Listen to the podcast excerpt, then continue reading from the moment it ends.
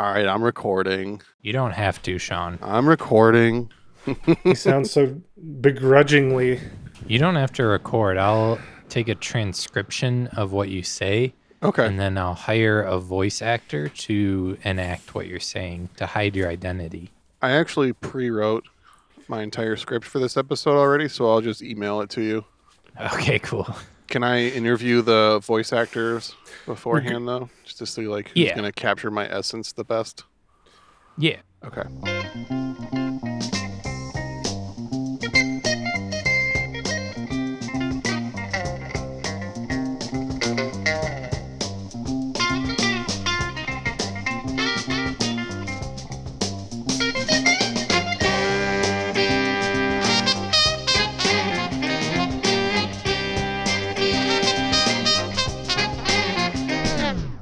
Welcome to I'd Buy That for a Dollar, a podcast about inexpensive, common, and underappreciated records that are waiting to be rediscovered.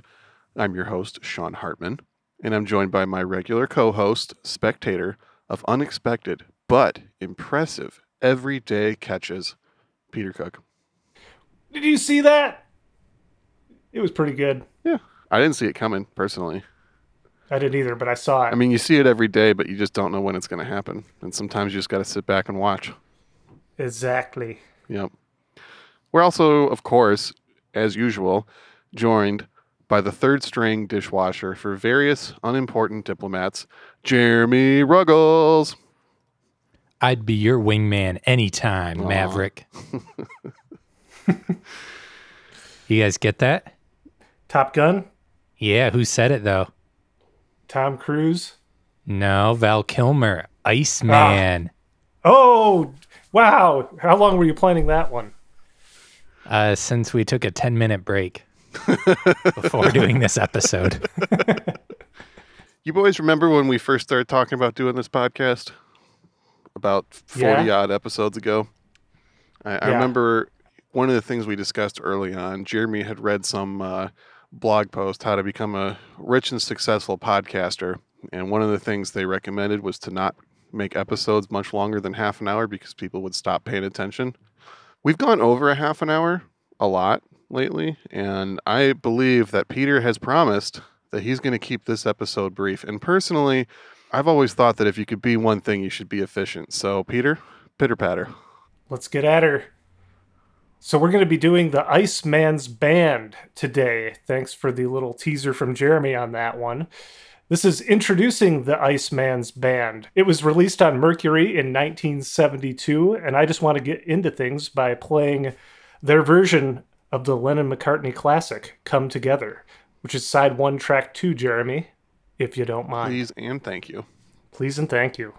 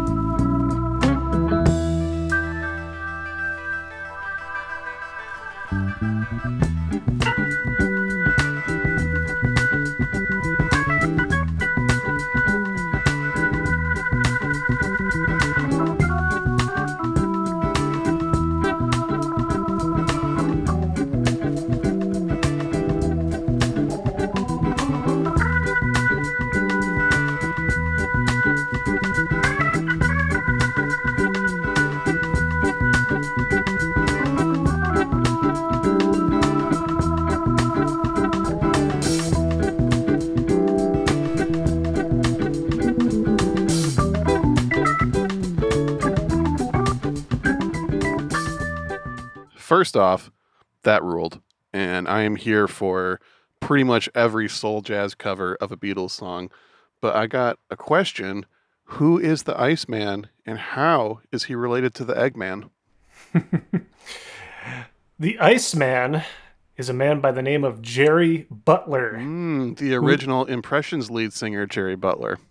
Oh, you know it. Do you know who else was in the Impressions, Mm, Sean? No idea. I only know that Jerry Butler was in the Impressions. There's another guy named Curtis Mayfield who was also in the Impressions. oh, he did a few things here and there, right? I think so. And I would say he's probably the better known name of those two. yeah. Jerry Butler was a Chicago singer, the original lead singer of the Impressions, as Sean said. And he went on to great success as a solo artist as well, although he seems to be largely forgotten. And due to his vocal delivery being so cool and mellow, Jerry Butler had been dubbed the Iceman by a Philadelphia disc jockey named Georgie Woods while Butler was performing in a Philadelphia theater, and the name stuck. So these guys were Jerry Butler's backing band, Jerry the Iceman Butler. So they were dubbed the Iceman's Band. And this is their only full length release under that moniker. It was produced by all four members of the Iceman's Band. Guys, we have a problem. We have a problem. What's that? See, when I was trying to do some research, I just typed in Iceman in Google. So all my notes here are on Richard the Iceman Kuklinski. you guys know who that is? You should have just Oh, you should have just presented all those facts as if they were canon, and we, should, we would should have just rolled with it. Yeah, it'd be something to talk about in the future. He was a hitman. That's why they called him the Iceman. And do they call Jerry Butler the Iceman because he was just straight up murdering these tracks? I Oh, yeah, damn.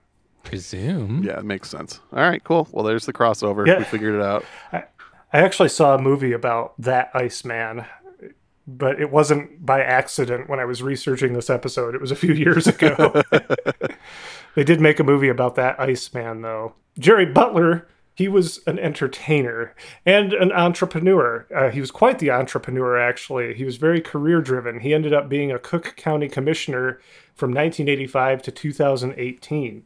But back when he was a vocalist, he thought if his backing band cut an album under their na- own name and established their own identity, he could book the Iceman's band as one of his opening acts, as well as his backing vocal group, which was called Peaches, not to be confused with the uh, Teaches of Peaches that we probably all remember from the 2000s. This was a group that consisted of Brenda Lee Eager, she was the lead singer of Peaches, as well as Deidre Tiggs, Carolyn Johnson, and Jerry Butler's sister, Maddie Butler. And they never, Peaches never released a full LP, but did release some singles this same year. So you can see traces of this plan for both opening acts.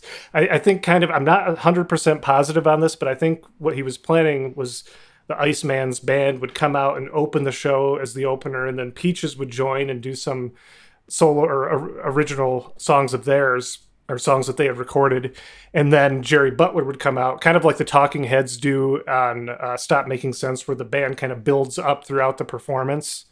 If if you've seen, I'm sure both of you have seen "Stop Making Sense," the, the Yeah. Talking Heads. I mean, I saw it for the first time maybe a year ago, but I have seen it. Wow, really? Yeah, I was way late to the party on that one, and I just don't know why. Because I've loved the Talking Heads for a really long time. huh. wow, I didn't realize that. We should have watched that when we lived together. yeah, I know. It, it makes no sense why it took me so long to watch it, but whatever. So I think that that was kind of the idea, though, was to have this big, you know, sort of like vertical integration almost, with you know the concept of controlling all aspects of production. If if everyone that's in his opening act is on his payroll, you know, all the better. And so, actually, Peaches, the women singing in Peaches, are featured on a few cuts on here. It's not all just instrumental. And I'd like to play a version of the Jerry Butler hit single "Never Give You Up" that's on this album that features uh, Peaches as well. Let's do that next. That's side one, track five.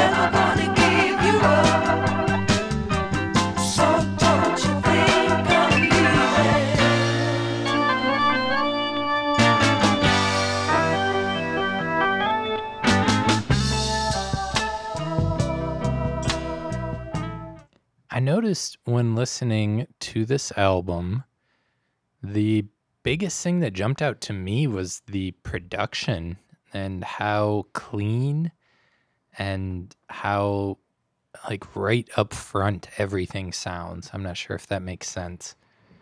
But everything feels like very distinct and clean and uh simple. I'm not sure if that uh, clicks with you guys, if that tracks. But That, that makes sense because that's kind of what you would need from a band that's primarily backing up a soul singer. You know, they can't be too busy, they can't be too flashy. They're there as, you know, the the vehicle for the singer. Yeah. And it's I think it's very direct. I think that's a good way of putting it. But it's also much more jazzy than I would have ever expected. I don't own this record. I've seen it a bunch. I've never bought it because honestly, I'm not the biggest Jerry Butler fan. I mean, I like him, I respect him. It's just not the vocal style that I usually get excited about. So I just assumed that this was a Jerry Butler record. and if I'd have known it was a really good soul jazz record like this, I would have bought it a long time ago and definitely gonna have to keep an eye out for it now. Yeah, Jerry Butler is on the cover like he's conducting them. Right. And they're all standing around like an old fire truck. And that one, the song we just listened to, was a big hit for Jerry Butler. It was written by him along with Gamble and Huff, the songwriting team credited with developing the Philly sound. Have you heard mm-hmm. either of you heard of Gamble and Huff? Oh yeah, legendary songwriters. Yeah. And it's funny because that version right there, I think it's essentially, you know, Jerry, you could almost like karaoke Jerry Butler over that version because it's like instrumental verses, but then the, the Peaches are, are singing on the uh, chorus. At first, I was kind of confused because I wasn't familiar with that hit song going into this record. And I was like, these they sound really good, but like they don't feel like complete vocal songs. And then I once I did more research, I realized oh, it's because they're kind of giving you a, a, a taste of the song without Jerry Butler. Yeah, totally. That one reached number twenty for for Butler, his his vocal version on the Billboard charts in 1968, and appeared on his album "The Iceman Cometh." Of course, he had to have an album with that name. Mhm. I do like that album. I've got that album, by the way. Okay, I need to. I mean, I've heard you know a few songs from it, but I, I need to check that out in full. Yeah.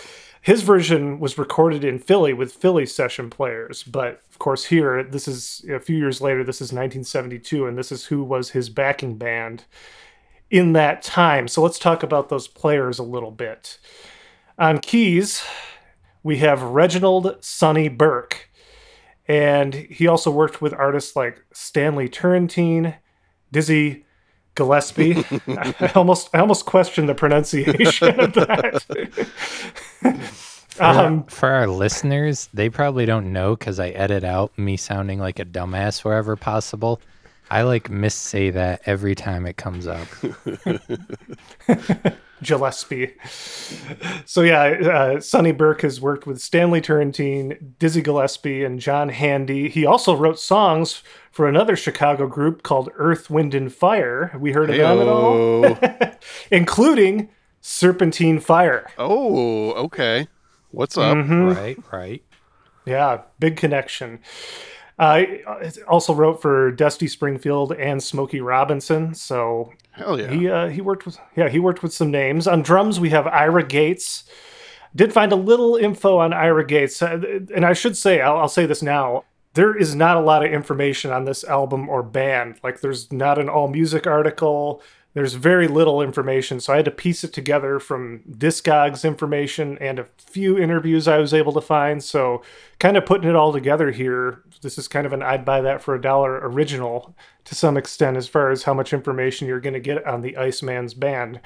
On drums, we have Ira Gates. He was born in Belzoni, Mississippi in 1941. He also worked with blues musicians such as Mississippi Charles Bevel and Mighty Joe Young, not to be confused with the movie Mighty Joe Young. He taught music at Malcolm X College in Chicago later on and passed away in October of 2001.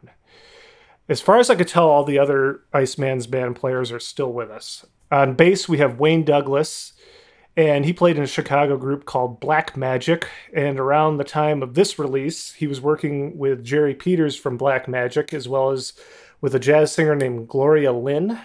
He did session work later with a number of artists, including Patti LaBelle. Uh, The guitarist, yeah, yeah, that uh, these players definitely worked with some some other big names. The guitarist was the person I could find the most information about, and that's Robert Boogie Bowles. he has worked with the Pointer Sisters, Minnie Riperton, Tavares. He produced and arranged their number one hit, "Check It Out," amongst many other things. He was also the guitarist on a little track by Gloria Gaynor called "I Will Survive." I've heard of that. yeah. not the cake version, Jeremy. And he also worked with Yvonne Elliman. He's the guitarist on If I Can't Have You from the Saturday Night Fever soundtrack. Now I feel the need to clear this up. I don't like cake. Okay, listeners? it's fine. I don't know why Peter said that. I don't really listen to cake or like them. Yes, and that's why I had to banter a little bit. Did I banter proper? You did it Or were well. you just Yep. okay? You effectively got under Jeremy's skin, so you did it. Good job. Yeah, well done. he did have to clarify things. but most notably, uh, Boogie Bowles, Robert Boogie Bowles, worked with Smokey Robinson for decades. okay. Uh, he was his guitarist. He might, like, up until recently, or maybe still is even working with him. I don't know how active Smokey Robinson is today. Boogie put out a memoir a few years ago called Behind the Boogie How I Became Guitarist for a Motown Legend. And unfortunately, I discovered this book yesterday well, in doing research for this episode. I only learned of this book yesterday, so I wasn't able to acquire a copy in time, but you know, luckily you can sometimes do sneak previews of books and I was able to get some information from it. You got the Cliff Notes version. I'm feeling the need to share this Smokey Robinson story because it was probably the worst concert I've been to. Definitely like top five worst concerts I've been to was Smokey Robinson about five years ago. And he was playing at like the San Diego Fair. And it was on this big like horse track or something because it's a fair.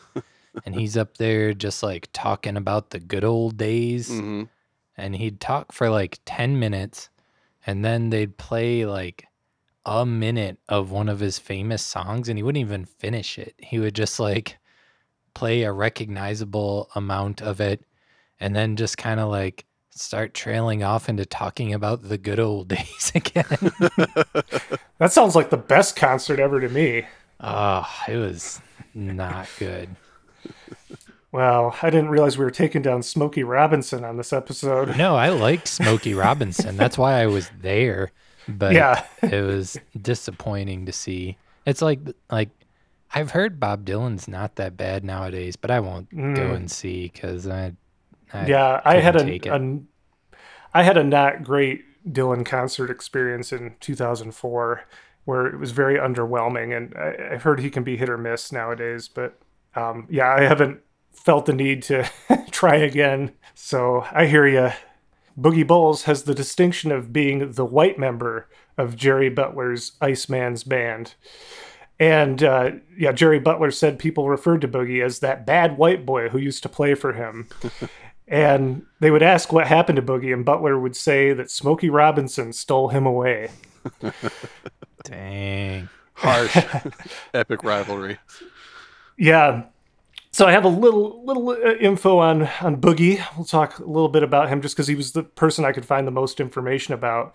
He was born in Charleston, West Virginia in 1943, and he learned a few guitar chords growing up in a musical family.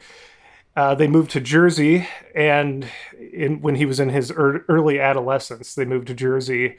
And at the age of 17, Boogie discovered jazz via Wes Montgomery. Hey, look at that. There's a, a tie in to. Uh, I meant to mention that one of the reasons I picked the Beatles cover up front uh, was because it kind of reminded me of when we did the A Day in the Life album by Wes. And, you know, first you get the, uh, the verse that follows the song really closely, and then they start to stray off into that jazz territory. And at first I thought, I don't need to hear another version of Come Together. And then they started grooving, and I was like, oh, I think I'm going to feature this one on the episode. Yeah, killer version. Love those tie-ins. Mm-hmm. So Wes, yeah, so Wes Montgomery was kind of what uh, got Boogie into jazz, and his love for jazz took him to Berklee College of Music in Boston, and he started kind of you know making his way around the music scene there and as well. And a black R&B singer named Jimmy Merritt asked Boogie to back him at a local club, and gave him a stack of R&B records to learn specific songs by artists like Otis Redding, Sam and Dave, Aretha Franklin, Joe Tex, James Brown, and Jerry Butler in the Impressions. And Boogie immediately felt an affinity for the music. And so, yeah, he gigged around Boston with various groups. And when a certain artist named Jerry Butler visited town, Boogie was approached to perform guitar for Butler for his Boston gig, and which an offer which he of course accepted. And Butler was so impressed with Boogie that after the gig he asked him to become the regular touring guitarist for his backing band. And Boogie actually says he was initially resistant as he was finishing his last semester at Berklee at the time and and told uh, Jerry Butler he couldn't commit to anything else just yet, but he thanked Butler for the offer and gave him his address. And a few weeks later, Jerry Butler sent him a Christmas card asking if he was ready to go to work, and uh, then personally paid Butler personally paid to fly Boogie into Chicago. And so Bo- Boogie took him up on the offer and became a part of Butler's backing band. And there are a number of stories that Boogie shares regarding his time working with Jerry Butler, which I think was seven years, he said. I'm guessing it was around 1968 to 1975 or so that he was playing guitar for him. But one that, stu- that stood out to me that I'd like to tell real quick is uh, from 1970. Jerry the Iceman Butler had been invited to perform in Atlanta at a convention of the Congress of African People, a group that was a proponent of black nationalism. And there were several influential members of the Black Power movement present, including Louis Farrakhan, who was scheduled to speak following Jerry Butler's performance. And although they had been assured by the promoters and organizers of the event that they would be fine, Jerry Butler started to express concerns about how the crowd might react to his interracial backing band. Of course, Sean, you talked about on the uh, Chambers Brothers episode about how in the in the South in the in the late '60s and early '70s uh, that it you really couldn't tour as an interracial band in the South at that time. Yeah, the the Jim Crow laws were particularly harsh against interracial bands. It seems. Yeah. So in this case, they're worried about the uh, the climate at this uh, fairly radical Black Power event, and just before the band were about to take the stage, civil rights leader Whitney Young was booed off the stage, being called Whitey Young by the audience due to him possessing what some believed moderate views for a black leader. And so Boogie, the guitarist, the white guitarist Boogie, was nervous, but sucked it up and walked out on stage to set up his amplifier. As soon as the crowd saw him, people began shouting to get that Whitey off the stage. And uh, Jerry Butler says that if it had been him, he would have packed his his grip and said adios. But Boogie was a real trooper and plugged in his guitar and looked at Jerry and asked, "What are we gonna do, Ice?" To which Jerry responded, "Get your crazy ass off stage before we all get killed." and the band the band bolted off stage. Jerry Butler did not perform, and Farrakhan went on to speak, and that was it for that event for them. Quite a story. I'd like to play another track at this point. I would like to hear the Iceman's band rendition of Mr. Dream Merchant, which is side two, track one.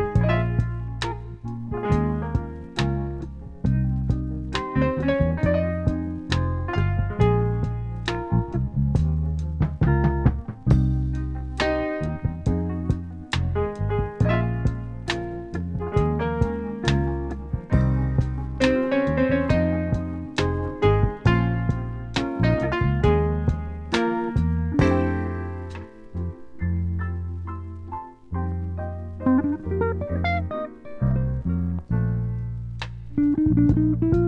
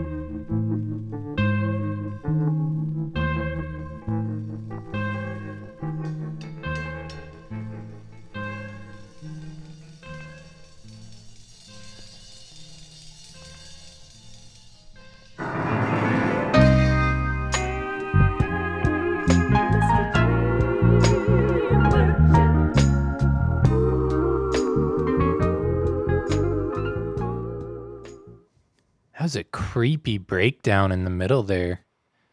What was uh Yeah. What, what was that about, Peter? You know, I'm not exactly sure. I don't recall hearing because so this was another instrumental version of a Jerry Butler song, a song that Jerry Butler had recorded and had some success with in 1967, but I don't recall his version having that eerie, creepy breakdown necessarily, or at least not to the extent that it happens there. That bass part that we heard in that breakdown was sampled by Dr. Dre on The Chronic. Whoa. And yeah, I mean, and it, it, it and at Cypress Hill, uh, Cypress Hill, Cypress Hill used a uh, what do you call that? An interpolation where it's replayed.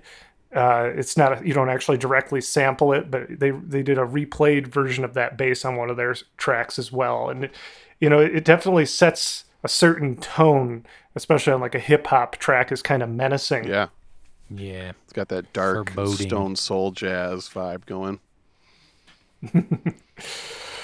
I like what Jeremy said about. Uh, you said Jeremy, you were saying you could pick up on the uh, Wes Montgomery tone, guitar tone influence on that one. Yeah, I think they owe him some royalties just on the guitar tone alone.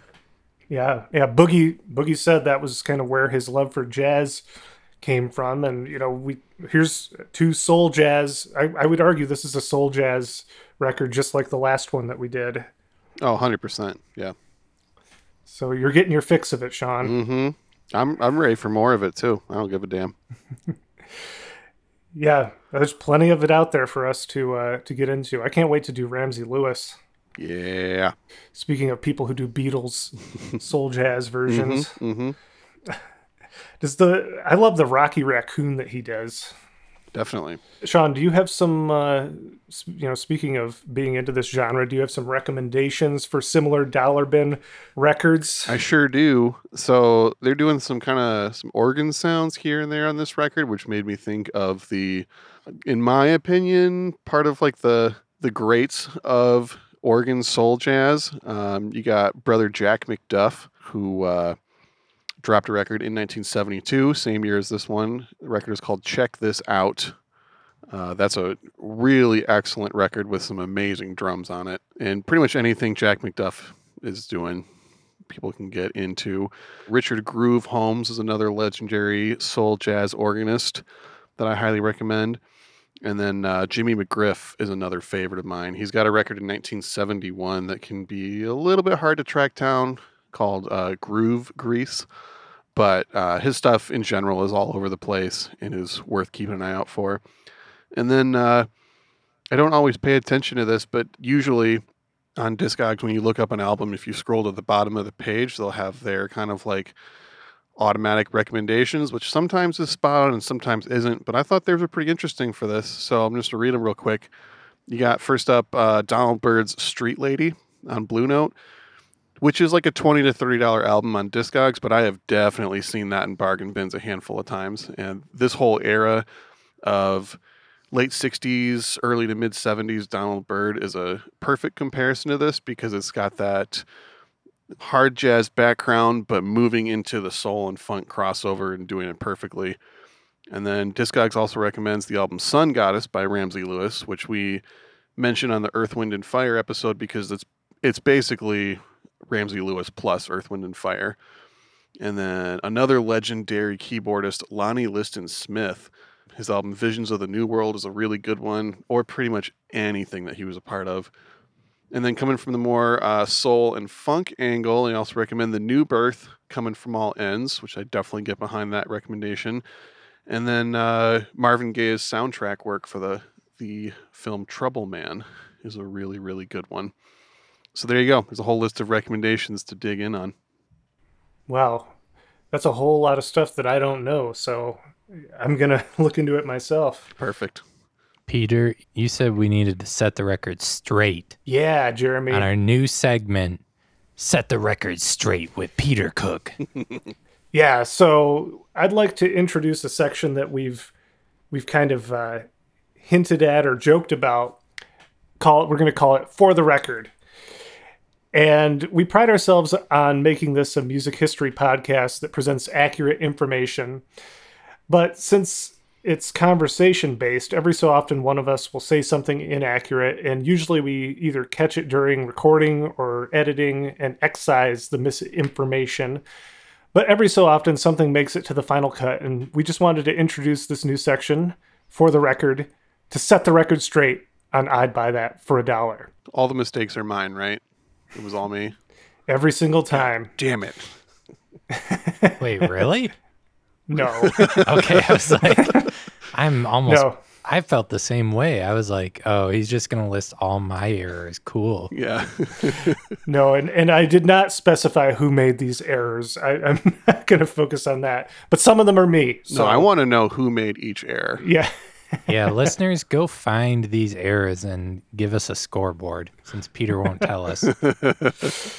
So, on our Beach Boys Today episode, we mentioned that the song I'm So Young, that appears on the album and is a cover of the doo wop vocal group The Students, we said that that was not a hit for the Students.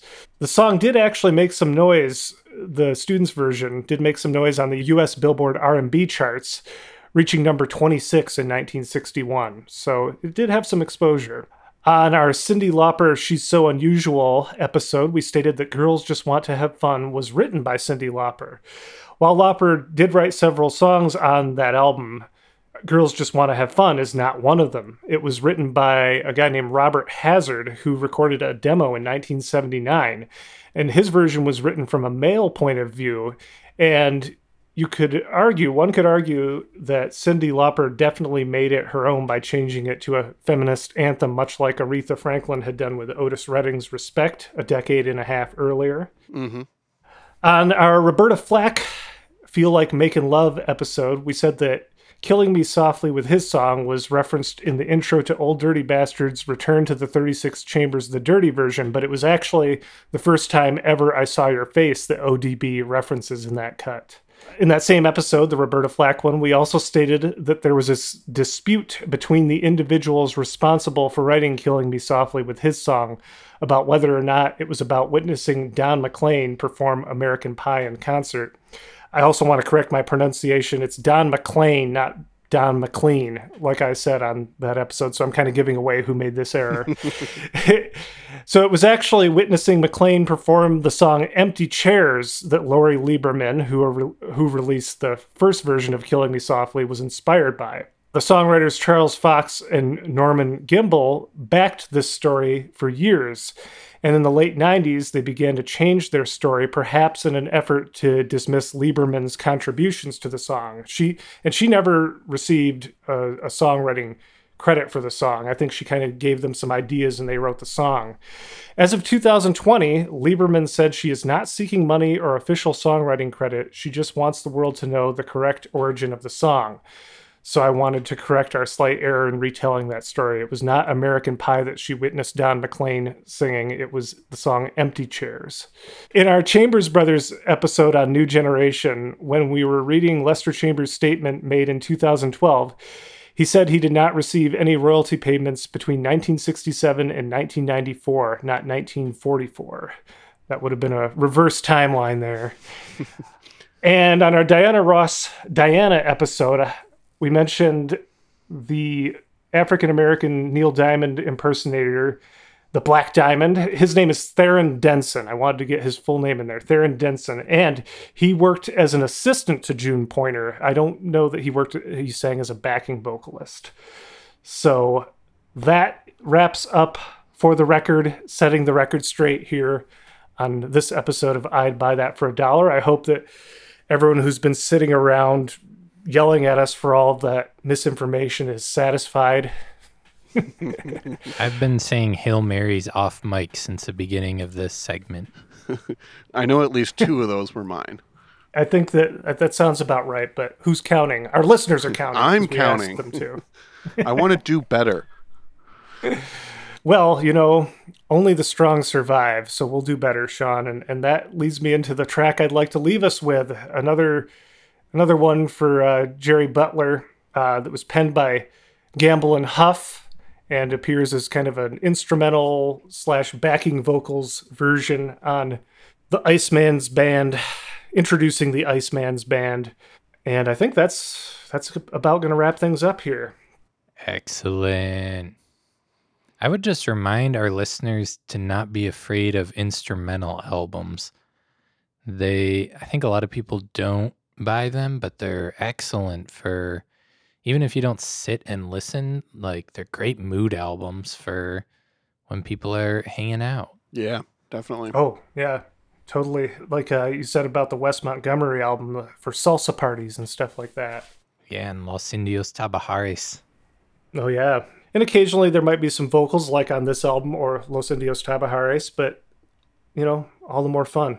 Well, I am Peter Cook. This has been I'd Buy That for a Dollar. I'm Jeremy Ruggles. And I'm Sean Hartman. I wasn't going to go second. It had to be Jeremy. I was waiting.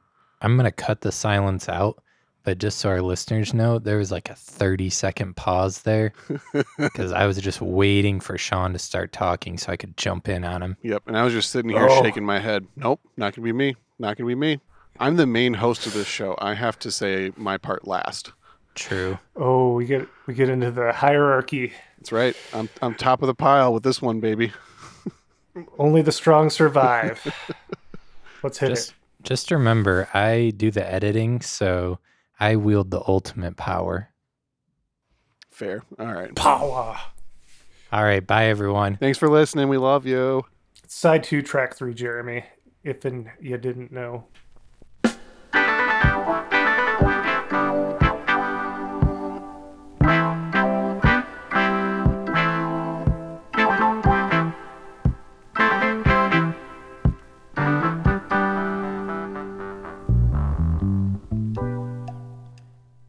You for listening to another excellent episode of I'd Buy That for a Dollar. We ask you to comment and review and rate the podcast on wherever you're hearing this. Surely there's like some stars or a little box where it's like comment here. If you could just click something there, enter something in, we got a one star review, which I have on good evidence that is someone from our enemies list. So we need you to counterbalance that and leave us a beautiful five star review, or not if you don't believe that. But say something, rate us something. Okay, we'll see you next week. Thanks, bye.